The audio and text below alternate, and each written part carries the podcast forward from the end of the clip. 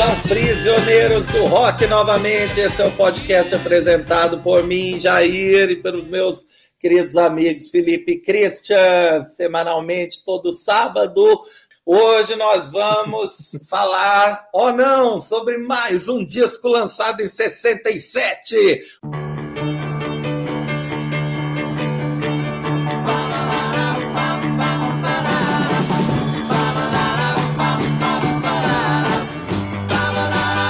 Você vai ouvir várias vezes essa frase esse ano. É um disco que está completando aí 55 anos, lançado em 20 de janeiro na Inglaterra e 11 de fevereiro nos Estados Unidos. Estou falando do álbum Between the Buttons da banda The Rolling Stones, que a gente vai falar só Rolling Stones mesmo, porque dá preguiça de lembrar que tem o Dan na frente, né? Às é, vezes é só Stones, né? É, exatamente. É, vou passar para é, a nossa Bíblia estoniana de plantão. Christian, que, é, é, é, claro que você é a Bíblia sobre isso. Você tem a versão japonesa Imagina. do álbum. Por favor. é porque tem aquela faixinha, aquela faixinha é muito bonitinho, né? Mas é, é, às vezes fica meio caro essas versões aí, tem que pesquisar bastante para procurar é, achar preços aí razoáveis. Você sabe até é, que a faixinha chama óbvio. Não, mas isso é mais ou menos de conhecimento corrente para colecionadores é, malucos.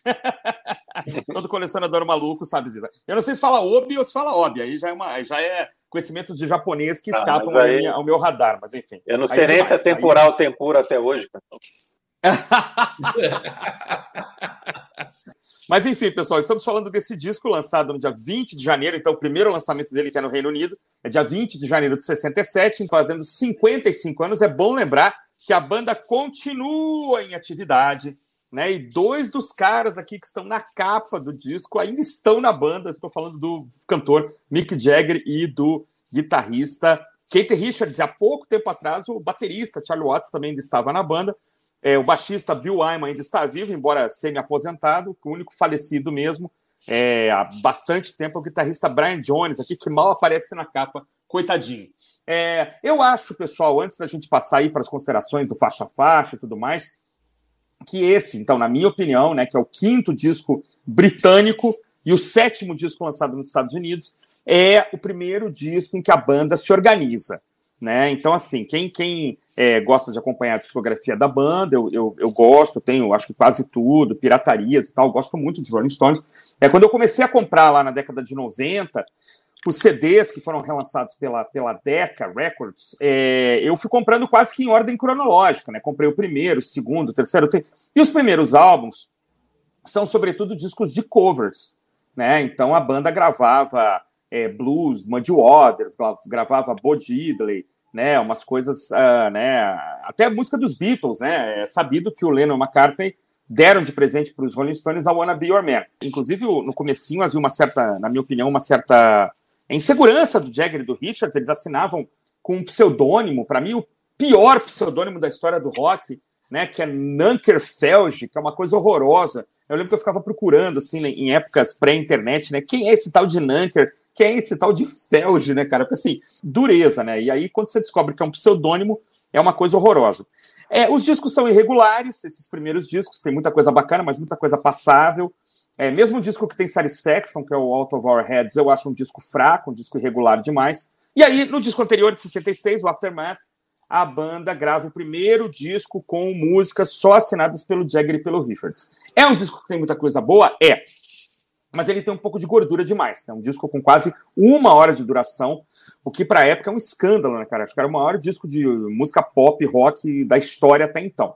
Né? E eu acho que aqui eles acertaram a mão. Então, Between the Buttons é um disco que, na minha opinião, é um disco justo, ele tem uma duração é, normal, né, 30 e poucos minutos. E a versão, eu tenho a versão norte-americana, eu acho que a gente vai discutir isso aqui daqui a pouquinho, né, que é a versão que abre com Let's Spend the Night Together, que não tem na versão inglesa. É bom explicar, né, pessoal? Assim, o, o, muita coisa saía na Inglaterra em compacto, né? Então, depois, quando eles lançavam nos Estados Unidos, é, se o compacto tivesse feito sucesso, eles acabavam inserindo um compacto de sucesso no disco, né? Eu ia falar justamente sobre isso. O Between the Buttons é o último disco que teve uma versão diferente na Inglaterra e outro nos Estados Unidos a, a, gravadora parou de fazer isso depois de 67. Ainda sai o Flowers, né, que é uma coletânea nos Estados Unidos, que eu acho que nem saiu na Inglaterra direito. É, é mas aí não é álbum de estúdio, né? Não é álbum de estúdio, exatamente. Ele é uma, é uma coleção de singles, né? Mas aqui eu acho que a banda acertou a mão, acertou, assim, eu, eu não eu, eu tenho um carinho imenso pelo Between the Buttons, assim,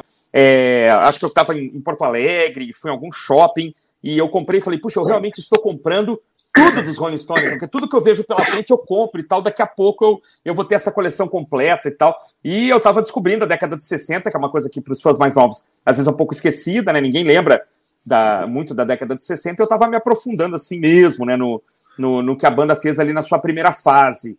É, eu acho que aqui a banda começou para a década de 70. Eu acho que muitas transição dos anos 60 para os anos 70. Algumas conseguiram muito bem, outras sofreram, outras acabaram. É, e eu acho que os Stones fizeram essa transição de forma brilhante. Eles viraram uma banda da década de 70, é, eles não viraram uma banda é, de revival, né? Como muitos viraram, bandas que viviam na década de 70, tocando rock tipicamente da década de 60. Acho que os Stones fizeram essa transição muito bem, claro, com respeito aí a eventuais opiniões é, contrárias. E esse disco, eu acho que ele começou a pavimentar esse caminho para para os anos 70. Eu gosto, não, não acho que exista música ruim, vocês não vão me convencer do contrário. Então, eu, dito isso, eu, eu, eu passo adiante aí para começar a escutar. Ele tem tudo, né, cara? Você tem rock and roll, tem balada, já tem um pouco de psicodelia, tem uma, umas coisas meio country rock, né? Enfim, é, é, eu, eu gosto. Tem umas músicas que são um pouco parecidas, tá? Tem aquele, aquele contrabaixão é, meio, meio é, saturado, né? Fuzz bass, né? É, Esse fuzz, baixo né? saturadão é um fuzz bass. É, os Beatles usaram também em, em umas músicas, né? Eu acho muito legal esse som. É... Enfim, ele aparece aqui bastante e você tem aqui também o brilhantismo, só para fechar aqui a minha primeira fala, do Brian Jones, né? Que toca, sei lá, uns 15 instrumentos diferentes, né?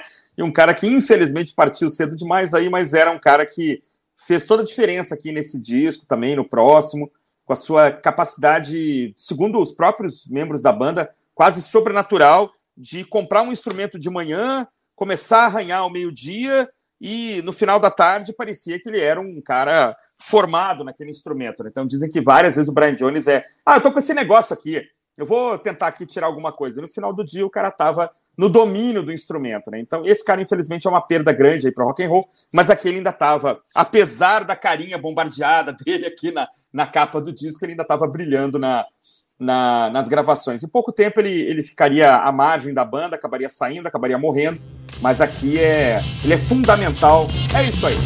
Passo para você.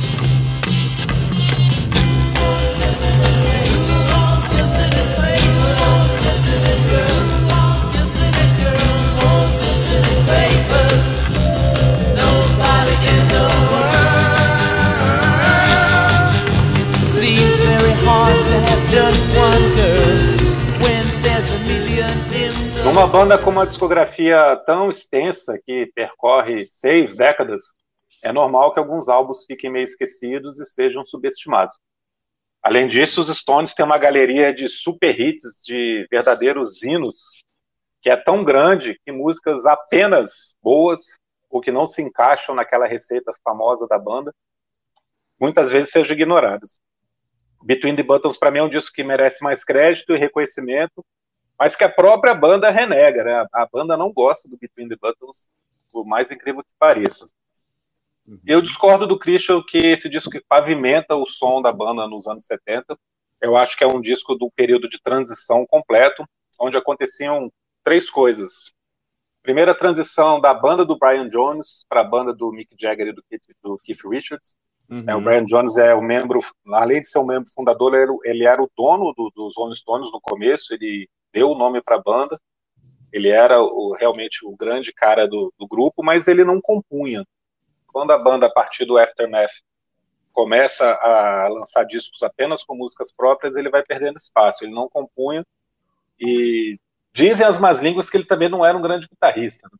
apesar dele ser esse multi-instrumentista, ele não era um grande guitarrista também. Uhum. Tem, reza a lenda aí, eu não concordo, mas tem, sempre tem essa história.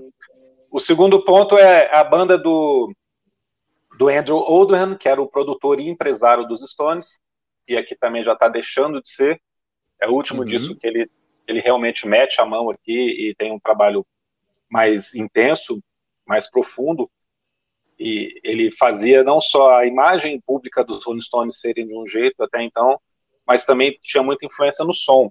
Você vê em algumas faixas aqui que, que eles estão suando Beatles, estão suando Beach Boys, muito por causa do Andrew Oldham, que gostava dessa coisa saturada que tem muito nesse disco, né? De excesso uhum. de produção, de overdub, de som saturado. Acho que o Mick Jagger, em particular, ficou muito é, é, irritado com a, com a mixagem final, né?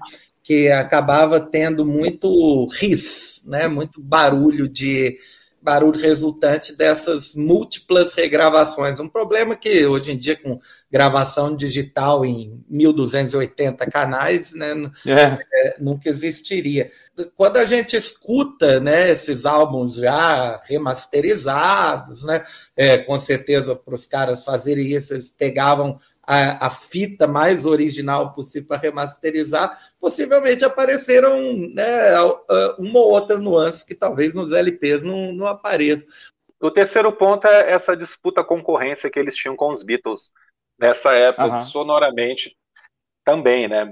Isso fica muito claro no disco seguinte, onde você tem uma capa que remete muito ao, ao Sgt. Peppers, é, apesar de que a, o Larry Bleed não é uma cópia de Larry B, porque o Larry Bleed dos Rolling Stones saiu antes. Né, antes também é um, é um, exemplo muito dado de como eles disputavam. Né? Você tinha uma disputa aqui de quem era a maior banda do Reino Unido, consequentemente a maior banda de rock do mundo, e isso era muito incentivado pelo produtor, pelo Andrew Oldham. Então eles estão aqui querendo fazer um disco que soasse meio Revolver quando eles gravam Between the Buttons. E por conta disso, eu acho que eles atiram para todos os lados. Você tem uma parte do disco que é pop barroco ou art rock, você tem ainda alguma coisa bem rock and roll, um cara de Rolling Stones, você tem algum experimentalismo, e você tem algumas faixas que ficam perdidas porque eles não se encaixam nessa nesse conceito que o álbum começa a ter de, de ser um pop barroco. Mas uhum. apesar disso tudo, o álbum é, é muito, muito bom, realmente não tem faixa ruim, mas a, a versão britânica, para mim, acabou soando, soando mais coesa do que a versão americana. A diferença entre os dois discos são os singles Rub Tuesday e Let's Spend the Night Together, que são duas faixas excelentes, mas que não tem nada a ver com o resto do disco. O lado A, principalmente da versão inglesa, ele flui de uma maneira muito bem organizada e muito bem pensada. E é justamente nesse lado A que a versão americana coloca essas duas músicas. Então uhum. tem uma quebrada muito grande aqui do clima do disco, do lado A, principalmente, por conta desses dois singles que são excelentes, mas que eu acho que não combinam com o restante do disco. É, sobre o que você estava falando, uhum. do, a gente estava falando do excesso de overdub, o disco foi gravado em agosto de 66 em Los Angeles, e eles pegaram essas bases para fazer os overdubs. Então eles pegam o que foi gravado em quatro canais e jogam mais coisa por cima disso depois em Londres, em novembro. Uhum. Então é claro que saturou. Né? É claro que não, não tinha tecnologia para fazer isso soar de uma forma tão cristalina naquela época. A, essa crítica que o Mick Jagger faz ao, ao, disco ter muito barulho, não ficar muito límpido, é, tem muito a ver com isso, né? Esse excesso realmente de superprodução que aconteceu aqui. Eu tô vendo aqui, só rapidinho, antes do Joel falar, que o lado 2 é igualzinho, né, Felipe, da, não, não, não. inglesa da versão. O lado 2. Não, não. Ah, não. Eles, é, jogam, é, é... eles jogam uma faixa do lado 1 um pro lado 2. Mas... É, eles tiram Please Go Home e Backstreet Girl, uma de cada uhum. lado. Aí eles jogam é My Obsession do lado 1 um pro lado 2, na versão americana, né? E colocam os uhum. dois singles do lado 1. Um. É por isso que é, Backstreet Girl é, vai sair depois no Flowers, então, né, nos Estados Unidos, porque não, eles não conheciam, quer dizer, basicamente não, não tinha saído em disco. É, Backstreet Girl. Ah, é isso aí. É, eu concordo com o Felipe nisso. O disco fica meio, meio estranho, assim. Eu até acho que Ruby Tuesday combina com o disco. É, eu acho que o tecladinho ali que inicia a música é bem legal. É, agora, e né, aponta para uma psicodelia que aparece depois em outras faixas, né, mais para frente. Mas realmente Let's Spend the Night Together é, é, completamente bonkers assim. Mas é legal que tenha também, né, para ter uma faixa tipicamente Rolling Stones, né, uma, algo é, sexy, algo dançante. É, eu ia, vai falar que é a única que sobreviveu, é que sobreviveu, é que sobreviveu. E para o mercado americano, uma provocação maravilhosa, né? Tanto que vai chegar num outro ponto aqui que a gente vai conversar. é, quando eu fui ouvir o Between the Buttons hoje, né? Hoje de manhã, esperando na fila para tomar a terceira dose da vacina, né? Tava lá com né, o celular na chuva, né? Ouvindo. É, me, é um dia frio, ou seja, super combina com a capa do Between the Buttons. Né? Sem dúvida. É, chuvoso, né? Eu com uma cara de sono terrível.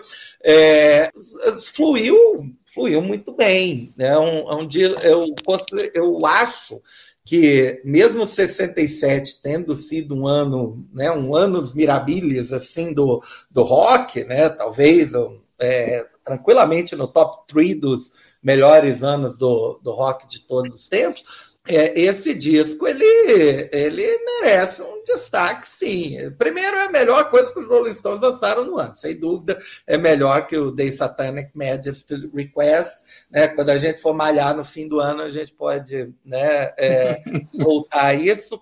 E é um disco muito interessante pelo que o Christian falou. De a cada hora ele pega um, ele te dá uma surpresa com o Brian Jones tocando alguma, é, algum instrumento. Né? Ele toca, por exemplo, cítara né, em Cool Calm and Collected, tem um, tem um órgão com flauta, né, um órgão meio soprado que eu acho que ele toca também. Então, é tudo, é tudo muito excêntrico no disco e já vai dando, vai, já vai apontando assim para essa psicodelia, né, que viria depois com mais força ao longo, né, ao longo do ano. É, eu vou iniciar faixa a faixa aqui. assim, Let's Spend the Night Together foi o, o, um single, né? Como um de vocês falou, foi um single lançado na Inglaterra é, e nos Estados Unidos, né, acabou, é, lá também, né, foi lançado meio que como um duplo lado A, né, Let's Spend the Night Together e Ruby Tuesday. Só que quando uhum. chegou nos Estados Unidos, a, a hipocrisia americana para variar, né, da, se existe hoje, imagina na época, é, os uhum. DJs, os DJs não queriam tocar Let's Spend the Night Together né? É, porque era uma música que, né, alegadamente falava sobre sexo casual, né? Ou algo que ninguém estava fazendo em 1967, né? É, algo, sem dúvida que depois da invenção da pílula, né? é, da pílula anticoncepcional, ninguém estava fazendo. Né? Os anos 60 são reconhecidamente uma época onde ninguém fez sexo, é, né? ironicamente uhum. falando, óbvio. Aí, os, enquanto Let's Spend the Night Together chegou ao terceiro lugar, os DJs que recebiam lá o, o single para tocar na rádio, ah, não, essa aqui eu não posso tocar, o patrão não deixa, coisa e tal. Ah, não, mas Rolling Stones é legal. Ah, vamos tocar o lado B, né? Vamos tocar o outro uhum. lado. E aí Ruby Tuesday chegou ao primeiro lugar, né, na, no, nos Hot 100 lá da é, norte-americano. É, porque tinha uma letra que não era tão polêmica, né? Uma letra mais onírica. Mas Ruby Tuesday sobreviveu também, né, Christian? Os caras ainda tocavam em show. É, não, é. Eu tenho o disco ao vivo Flashpoint aí da década de 90 e eles tocam Robert Tuesday é, ao vivo, então ela sobreviveu. É que Let's Spend Together foi, foi mais longe, mas é. Robert Tuesday. E é linda. Robert Tuesday é uma música linda. Ela é a terceira faixa. Da versão né? americana. É, a versão, uhum. a versão americana. De ver as duas. Mas só vamos contar, é, então, o, o caso que aconteceu de Let's Spend the Night Together, né? Acho que o Felipe tem ele na ponta da língua aí ou não? Eles foram Sim. tocar no programa do Ed Sullivan. Vai lá, Felipe. O que, que aconteceu no Ed, no Ed Sullivan Show, dia 15 de janeiro de 67? Sensacional. A gente comentou no episódio passado, né, no disco do The Doors, o Jim Morrison fez exatamente o contrário que o Mick Jagger, né? O Ed Sullivan como já estava falando, a sociedade americana achava que esse título era muito indecente, o Ed Sullivan pediu que ele não cantasse Vamos Passar a Noite Juntos, e sim cantasse Vamos Passar Algum Tempo Juntos, né? Trocando The Night Sometime. por Sometime. Sometime Exatamente. Together, é. Sometime Together. E o Mick Jagger topou, cantou bonitinho ali, aceitou, né? Se enquadrou ali nos padrões e cantou Let's Spend Some Time Together. Ao invés é. de cantar Let's Spend the Night Together. Mas tem um detalhe engraçado, tem um detalhe engraçado. Ele, uma hora ele estava cantando, não sei se vocês já viram essa performance, aí ele, ele olha para a câmera e põe a mão na testa, assim, e faz uma cara de desaprovação. Faz um olhar para cima, assim, tipo, olha, desculpa, né? O que está acontecendo? E só por conta disso, o Ed Sullivan disse que eles não poderiam é, tocar de novo lá, ele ficou bravo, assim, porque o Mick Jagger fez uma espécie de piadinha, assim, na hora que ele cantava. Que cara chato, meu Deus. É. o cara não sabe de nada. É. É, é ele, ele, era bem mais velho, né? O Ed Sullivan era é, bem mais nossa, a, não, não. A geração ali. É, é um cara... cara do começo do século, né? Ele já tinha 66 anos nessa época. Ah, ele era bem mais velho mesmo. É, 66 anos naquela época era até 80 hoje, né? Exatamente, exatamente. Mas os Stones voltaram lá. Uma coisa que é, que é bom deixar claro assim, eu fico imaginando ele querendo dar porrada no Jim Morrison, né? Porque assim, se o Mick Jagger não cantou e fez só uma carinha irônica, ele já baniu o cara do programa, o Jim Morrison deve ter, deve ter tentado agredir, né? uma coisa engraçada é os Stones tocaram na China em 2006 pela primeira vez. 2006, agora 15 anos atrás, aí 16 anos. E a, o, as autoridades pediram para não tocar Let's Spend the Night Together, porque as letras eram sugestivas. Quer dizer, em abril de 2006, na China, também ninguém faz amor. Vai saber como é que tem tanta gente que nasce na China. Assim, ninguém faz sexo, né, cara? Então, assim, é uma música que 40 anos depois ainda continuava, 50 anos depois continuava gerando é, algum tipo de polêmica, né, o que é muito engraçado. É, mas eu acho um musicão é, dessa fase de transição aí que o Felipe colocou, e acho que ela abre muito bem a, ver, a versão a versão americana. É, e acho perfeito, assim, Yesterday's Papers é uma música um pouco mais é, é, experimental, né? Tem uma, um climinha ali, assim, meio, meio Under My Thumb, que é do disco anterior, que eu acho uma música sensacional. É, não é um discão de rock and roll, né, na verdade. Então, quando passa Let's Spend the Night Together, entra uma faixa mais, mais esquisita e entra Ruby Tuesday, que eu acho linda. Né? Eu não sei se o Felipe chegou a dar a opinião dele a respeito de Ruby Tuesday. O... Não, Ruby Tuesday é linda, é linda. Eu só acho que esses dois singles não combinam com o disco, mas as duas músicas Engraçada. são excelentes. Yesterday's Papers tem uma. É, eu acho que o Brian Jones toca marimba. Ah, é provável. É eu parece um... que pesquisar o que, o que quer. É, é que eu chamo tudo de xilofone, eu chamo tudo de xilofone, mas tem vibrafone, xilofone, é, é, outros fones aí, né? É uma marimbazinha, é. Exato. Agora, ela é engraçado, Felipe. Ela, para abrir o disco, é estranha. A versão inglesa, ela abre o disco, né? Esquisito. Pois é, eu, eu acho que abre muito bem. Eu acho que essa sequência legal. do lado A aqui é perfeita. É muito legal abrir Aham. com uma faixa mais estranha, porque o resto do disco, o que esse lado vai te entregar não é nada comum, que não é nada dentro dos padrões do, dos Rolling Stones. Esse contraponto de Let's Spend the Night Together com Yesterday Papers não, não casa tão bem assim. Mas assim, é, de novo, né, as, as músicas são, as músicas são ótimas, mas a ideia do disco na versão britânica, para mim, funcionou, funcionou melhor. Entendi, perfeitamente. Imagina. Não vou deixar de falar com você por causa disso. Connection, que é um rock mais acelerado, né? Muito legal. Tem a. É, é tem uma coisa que também da, da fixação do Kate Richards como né? vocal de apoio. É. Tem, tem, um pianinho, tem um pianinho que é tocado por um, pelo road manager deles, né? O Ian Stewart, né? Um pianinho. O Ian Stewart é assim. Hum. Piano aqui, ou é o Jack Nietzsche, ou o Ian Stewart, que era o, o, considerado o sexto Stone, que não, não podia entrar na banda porque era muito feio, né? Mas ele tocou piano com a banda até os anos 80, né? Ele era o pianista oficial da banda, mas não deixava ele participar de foto e tal, porque ele era um cara feio, segundo o Andrew Woodham, e depois isso ficou. Sempre ficou o Ian Stewart como sexto Stone, mas sem aparecer porque era feio demais.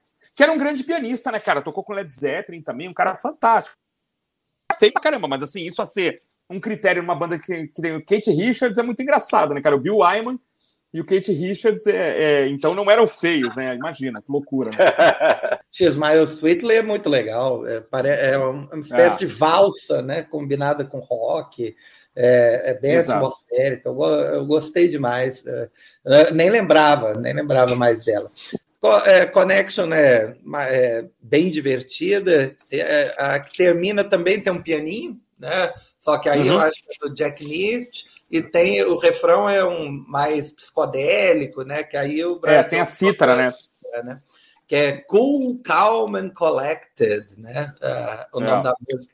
Aí depois dá uma aceleradinha no fim, né? Que o, o Jagger, né? O Mick Jagger toca gaita na música, né? A música dá uma acelerada para terminar bem. Então é, fecha bem o lado A. Fecha, fecha Eu também acho. Bem. Quem toca piano em Connection é o próprio Keith Richards. Nessa faixa aqui é hum. é ele.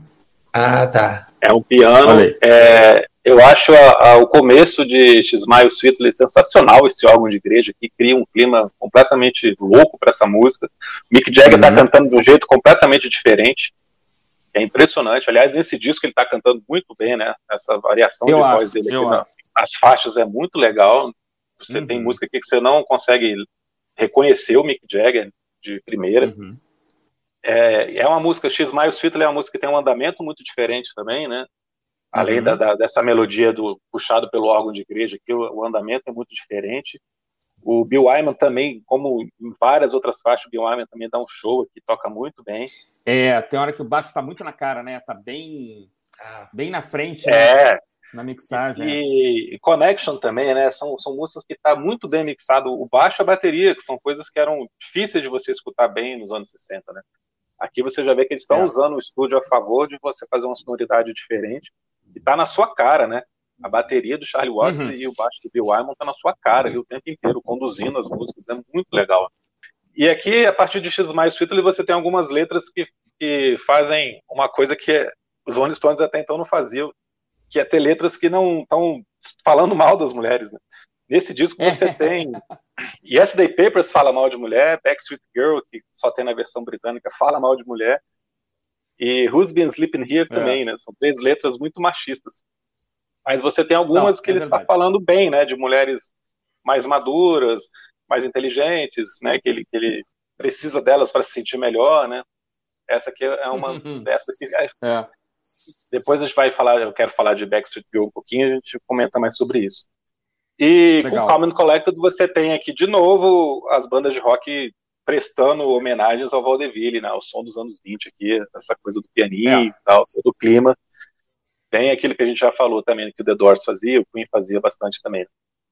E eu acho que essas três faixas são sensacionais, e aí volta aquilo que eu estava falando, né? Do clima do lado A, né? Dessa coesão do lado A. Como é que essas músicas combinam demais, assim, para criar uma atmosfera completamente diferente do que é Rolling Stones. Uhum. Mas aí, Felipe, eu te sugiro o seguinte: já que a gente ainda está no lado A e Backstreet Girl é uma faixa que está no lado A da versão britânica, a gente podia falar dela antes de passar para o lado B, porque o lado B acho que é praticamente é bem, é bem é, parecido é, assim, né? É, só tem uma diferença, né? A grande perda das duas versões é Backstreet Girl. Eu acho uma música uhum. lindíssima, uma, uma coisa que os Rolling Stones fizeram aqui desse jeito. É uma valsa que tem um acordeão. Né? Ele tem um andamento de valsa, mas você tem um acordeão muito presente aqui. Tem hora que você parece estar uma guarani, né? de tanto que o acordeão está é... tá presente. Engraçado, ele e... me, me, passa uma coisa meio de chanson, chanson francesa, assim, uma coisa meio. meio é, o solo, sobretudo, é Paris, né? Anos 40 ali, sei lá, né? É, perfeito, também. E, e, acho que o arranjo brinca muito com a letra, né? Aqui o, o Mick Jagger está se colocando no papel de um nobre britânico cantando para uma amante que é plebeia. É, que não pode, é, aparecer, não pode aparecer, né? não me perturba, não me liga, deixa minha esposa em paz, você nunca vai cavalgar o meu cavalo, nunca vai andar no meu cavalo. É, fique lá na rua ele de fala... trás, né? Fique lá. É. Que sim, aqui é um personagem, né? Até porque ele nem era casado, então não perturbei minha esposa, não tinha nada a ver mesmo. Diferente de outras letras que ele fez mesmo para ex-namoradas, assim, que ele detonava as mulheres porque tinha terminado o namoro. É, o, Mas, aqui é um personagem, né? É, Yesterday's Papers é. é sobre fim de relação, a música é só dele, né? No, uhum. é, a letra, né? Ele, a relação foi pro brejo e aí ele começa, né? A, a, basicamente regurgitar a relação na letra, né? Mas é normal uhum. também, né? É, música sobre é. decepção amorosa, né? Tava na hora desses caras terem alguma também, né? Tava muito ah, eu lembro que eu não, eu não conhecia essa música aqui porque eu comprei a versão britânica, né? E quando eu comprei a versão americana, quando eu comprei o Flowers, ela vem no Flowers, né? E eu lembro que eu fiquei fascinado, assim, poxa, que coisa maravilhosa, né? Esse, esse acordeon, que é o Brian Jones tocando, né? Na verdade. O lado, o lado é, um, na verdade, ele é sensivelmente menor que o lado 2, né? Então ela caberia, na verdade, em qualquer, na, na, versão americana, né? Caberia mais uma música aqui facilmente. O disco tem 38, quase 39 minutos. Poderia ter mais uma. É, Mas eles quiseram só trocar umas duas por duas, né? Isso era mais coisa da gravadora, né? Tem uma é. história que nos Estados Unidos os discos tinham que ter 12 músicas no máximo, uma coisa assim. Padrão da época. Ah, né? olha aí, faz sentido, faz sentido. E na Inglaterra podia ter até 14. Eu, eu sei que tem alguma coisa assim. Talvez por isso eles tenham deixado com 12, né? Ao invés de aumentar. Lado 2. O, o Jair não gosta muito de All Sold Out. Ah, é, eu, é, é, tipo, se só houvesse essa música, tá, tudo bem, dá, dá para ouvir, mas é a mais fraquinha do disco. É, é chavão, eu achei ela meio chavão, assim. Acho que todas as outras têm muita, muita experimentação, muita criatividade. Eu não vi nada de especial nessa música. É uma música que soa antiquada já pro, pro que a banda tá fazendo nesse disco. Ela soa como se uma coisa eles gravariam dois anos antes, né? Muito tempo atrás, né, dois anos antes. Mas que aqui já não soa mais como uma coisa tão fresca, né? E aí eles enchem de camada, de overdub e tal, para tentar colocar dentro desse clima. Mas é a faixa que fica, para mim, também um pouco abaixo. É, é um pouco é. abaixo. Eu vou concordar com vocês. É a mais, é, a mais é fraca de, de, de, todas, tanto nas duas versões, me, me, parece. Mas depois a gente volta a ter um lado bem é, ah, coeso, né? A partir da faixa 2. O resto é muito legal. My Obsession é sensacional, né? Ela é segmentada, né? Eu não, eu não cheguei a contar né, o número de segmentos, ah. mas cada, cada parte tem uma, é, uma batida de bateria diferente, né? É, mostra ali uma criatividade muito grande, bem divertida de ouvir. Eu acho esse piano de My Obsession a coisa mais legal do, da, da música, né? Esse contraponto que o piano está fazendo aqui junto com o baixo é sensacional, uhum. cara, é um show, é uma música muito legal, como o Jair falou também, essa, essas quebras e voltas aqui são muito bem feitas, é muito uhum. experimental, né, pro disco, assim, muito moderna também. Ele é um lado muito moderno, isso, isso, é, uma coisa, isso é uma coisa muito legal, né. É... Eu acho que Who's Been Sleeping Here, na minha opinião, é o melhor vocal do disco do Mick Jagger. Ele tá cantando como se não houvesse amanhã, assim, usando drive e tal, e efeitos que ele não, talvez depois de um certo tempo ele parou de usar, assim, até pelo avanço da idade.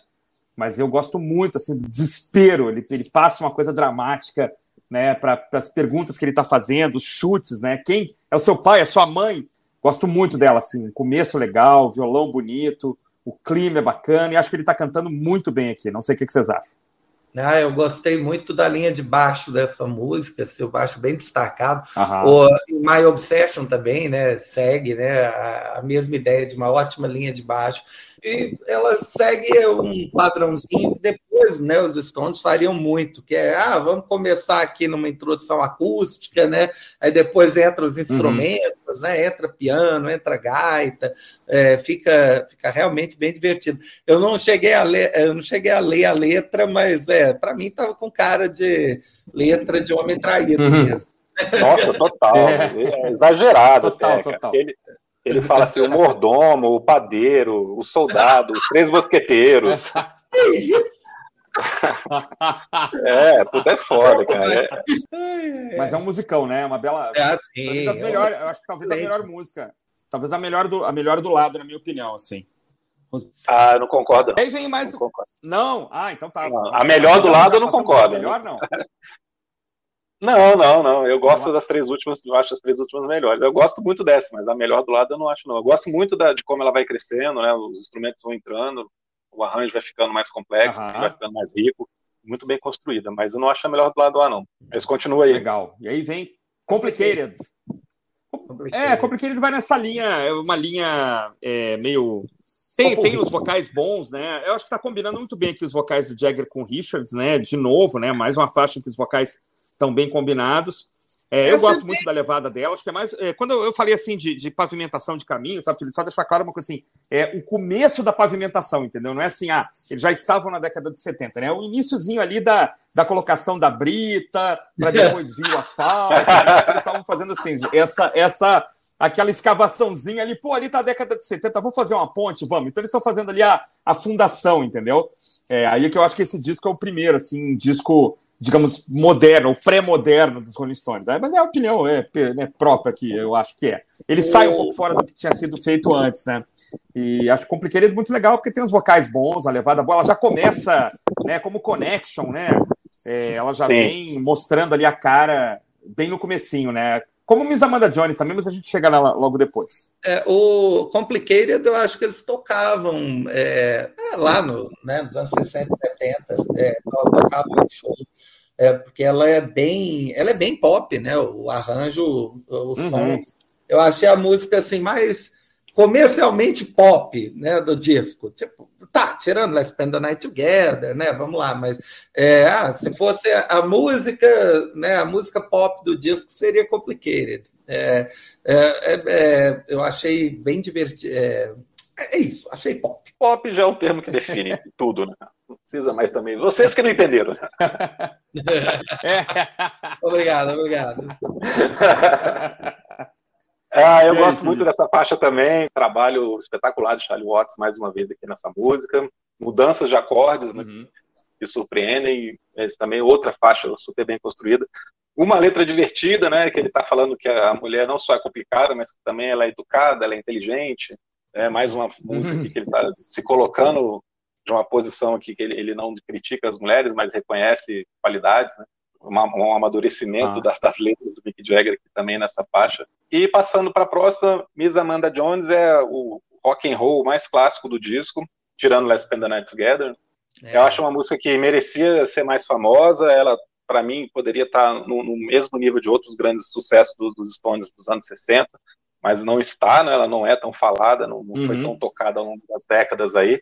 Mas é um rockzão, cara. É divertido, dançante, rápido, muito legal gosto demais, assim, você vê que a banda tá se divertindo muito tocando, né, entusiasmada. Eu acho uma puta, puta música do, dos caras aqui. Tem que lembrar que os Rolling Stones são uma banda de rock, né? Por mais é... tem que lembrar é ótimo, mas né?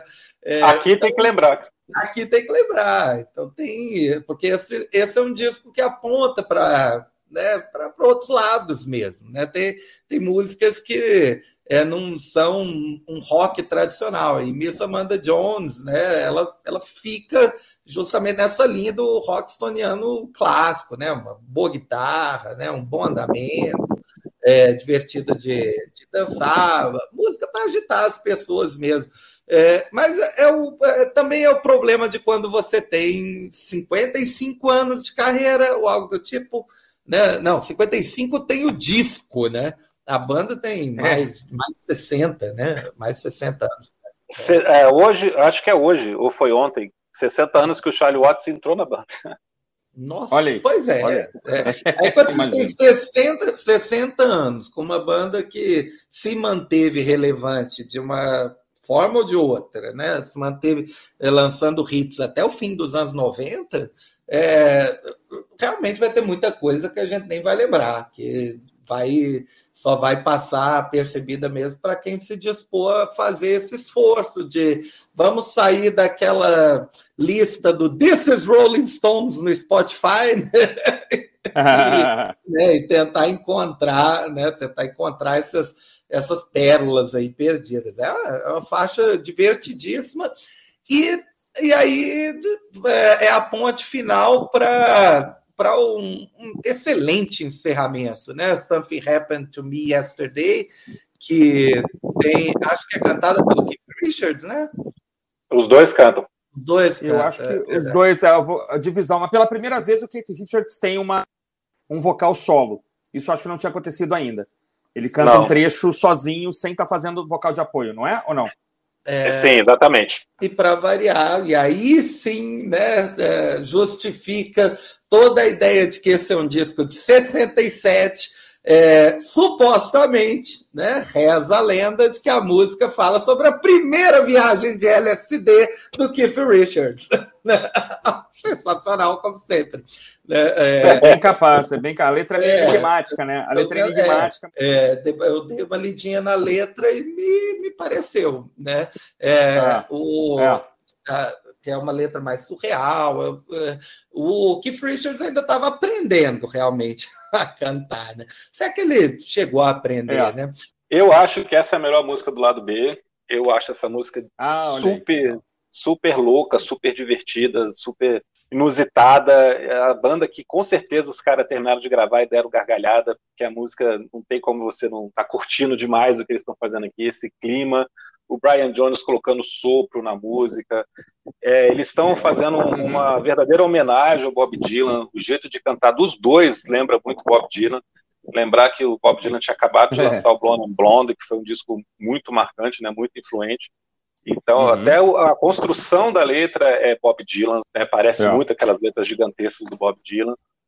É uma letra muito uhum. divertida, muito enigmática mesmo, uma letra você não tem como ter certeza do que está falando, reza a lenda que foi LSD mesmo, né, tem explicou essa história, e você percebe o Mick Jagger, até se você prestar atenção escutar o jeito que ele está cantando, ele vai mudando até o sotaque né, entre as estrofes, assim, o refrão, e como se estivesse interpretando personagens, assim, ou então estivesse cantando antes e depois de ter usado droga. É, é muito legal, cara. Eu acho muito legal. A, a, as coisas que eles falam no final também é muito divertido, se despedindo. É. Eu acho essa música incrível, assim, uma coisa que uma pérola perdida aqui nesse disco, que os Rolling Stones nunca mais fizeram nada tão, tão perto disso, nada que chegasse perto disso. É uma das melhores faixas que fecham um álbum de todos os tempos, cara. Acho essa música incrível. Que legal. Não, só voltar é. um pouquinho, só bem rapidinho falar de, de Miss Amanda Jones, bem rapidinho, que tem uma coisa muito legal, que é a, talvez a primeira faixa que você tem uma combinação é, de duas guitarras fazendo os power chords e uma guitarra solando, né? Quase solando você vai ter isso muito tempo depois, né? Quando é, o Ron Wood vai, vai, fazer dupla com o Keith Richards, quando o Mick Taylor entra na banda, é, que eu não sei, na verdade, se, o, se é o Brian Jones tocando com ele mesmo, tocando com o, com o Keith Richards, porque é, mesmo no, no, nos créditos do disco fica meio esquisito, assim, é quem tá tocando o que nessa faixa. Mas enfim, é, é, é, muito legal, mas a banda dica para mim ali junto com com Brown Sugar, né, com aquelas faixas é, que são esses big rocks da banda, né? E a Exatamente. faixa de encerramento eu concordo assim, que é, que é muito divertido. Acho que ela tem um clima bem lembrado aí pelo Felipe do a faixa de abertura do Blonde on Blonde, que é Rainy Day Women, né? Que tem essa coisa Isso. também do sopro, da coisa meio falada, né? Da, da meio implícita, né? Sobre drogas e tal, ou não, enfim.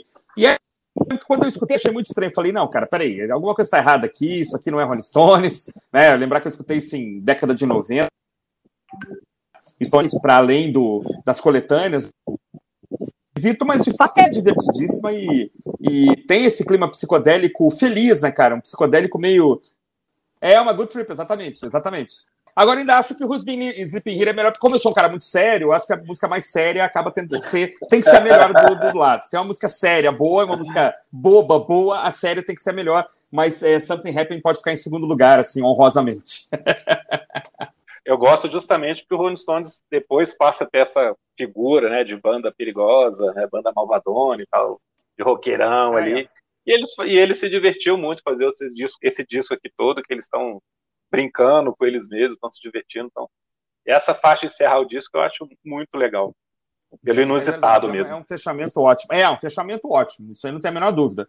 Né? Depois no, no disco é, realmente psicodélico, eles não parece que não sabem combinar bem as faixas. Mas aqui eu acho que a, a combinação está ótima, especialmente, na minha opinião, a versão é, norte-americana. There's no time to lose, I heard her say. Catch your dreams before they slip away. dying all the time. Lose your dreams and you will lose your mind. In life unkind. Cara, é uma coisa curiosa, assim, a gente. Aqui eu tava capa do Between the Buttons, né? Assim, a gente não pode confiar, a gente não pode cravar é, o que, que é capa original, o que, que não é, né, cara? Cada vez que sai um relançamento, é a, o papel é mais brilhoso, é menos brilhoso. Não, cor é impossível, cara. Cara, que loucura, Essas cara. cores Por que isso é acontece? É sai na Rússia uma não, coisa, papel, na Alemanha sai outra. A gente, até, é, a gente até entende, né? Agora, eles não respeitaram paleta de cores na hora de fazer a capa, cada capa tem um tipo de cor. O artista que se foda, né? Na verdade, é isso, né? O artista que vai pro inferno, né? Porque assim, é, a árvore está mais escura. Tem, você não sabe dizer se é dia ou noite. É, a foto foi tirada de manhã cedo, né? Bem, bem no comecinho da manhã, né? Eu estava lendo. Mas não dá para confiar. Pode ser meio-dia na Inglaterra, né? Inglaterra, né? Pode ser meio-dia, que pode ser três da tarde. É, tá pode, tá pode, ser, pode ser o verão, né? Manhã, né? Pode ser em agosto, nunca sabe. Cara, e, e, eu tenho certeza que deve ter colecionador maluco que coleciona pela capa. Não, essa capa aqui o céu está azul, nessa aqui o céu está claro. Nessa aqui não dá para ver o Brian Jones, nessa aqui dá para ver o olho do cara. É, isso é, um, isso é um problema mesmo, é porque é alguma coisa associada a quando que o padrão da Pantone foi criado. É, Olha só. É, tem. A Pantone é, é tipo a. É o padrão de cor. O master, né? É, e uhum. é o padrão master. É, e aí acho que antes da criação do padrão, aquilo que foi criado antes do padrão não, não consegue ser reproduzido direito hoje em dia. É, é difícil mesmo.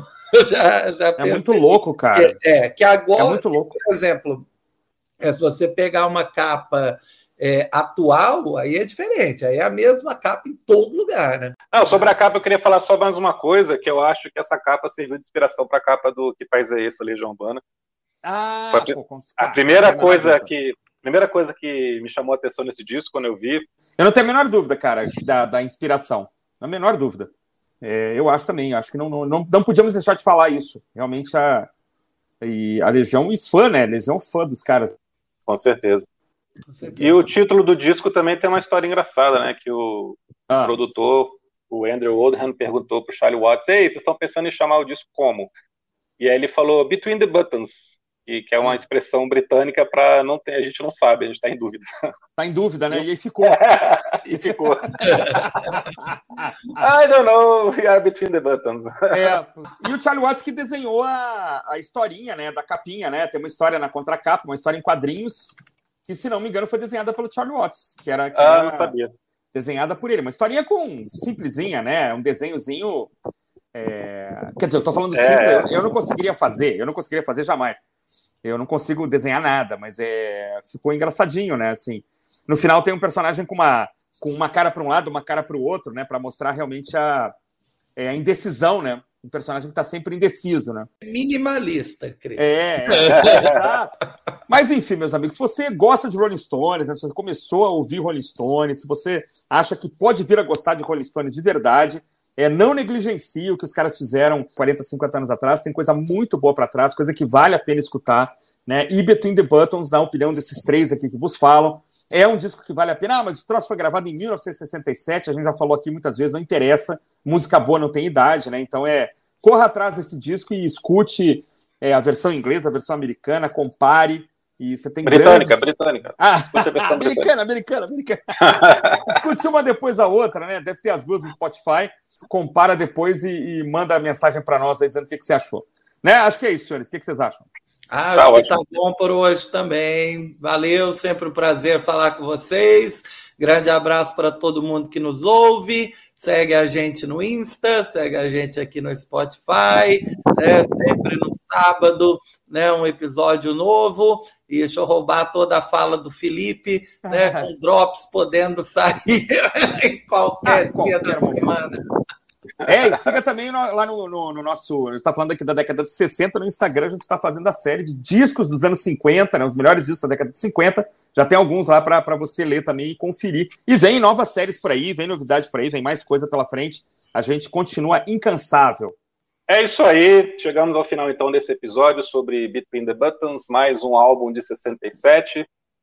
Vamos falar bastante desse ano, desse ano de 67, como já comentou. A própria banda renega esse disco, vai entender por quê, né? O que, entende de música que Phil Richards e Mick Jagger, né? Então, não acredite neles, acredite na gente, escute, porque esse disco é muito bom. Valeu, um abraço, até a próxima. Falou, até mais.